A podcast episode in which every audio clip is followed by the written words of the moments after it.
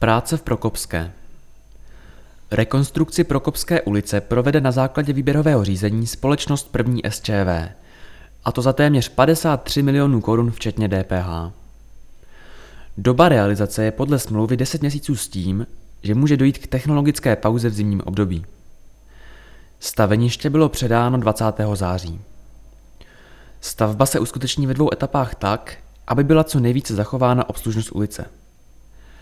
V rámci rekonstrukce dojde k výměně vodovodních a kanalizačních rozvodů, k pokládce nového plynového potrubí, vyměněno bude veřejné osvětlení a provedena pokládka povrchů, kdy se na své místo vrátí žulové kostky. Celá rekonstrukce se týká zhruba 700-metrového úseku, přičemž plynové potrubí bude položeno v délce 390 metrů. Součástí stavby je také instalace polozapuštěných kontejnerů, úprava parkovacích ploch u kostela sv. Prokopa nebo umístění bankomatu, informoval příbramský starosta Jan Konvalenka. Ulice samotná bude v době rekonstrukce neprůjezdná, ale bude zachována její obslužnost.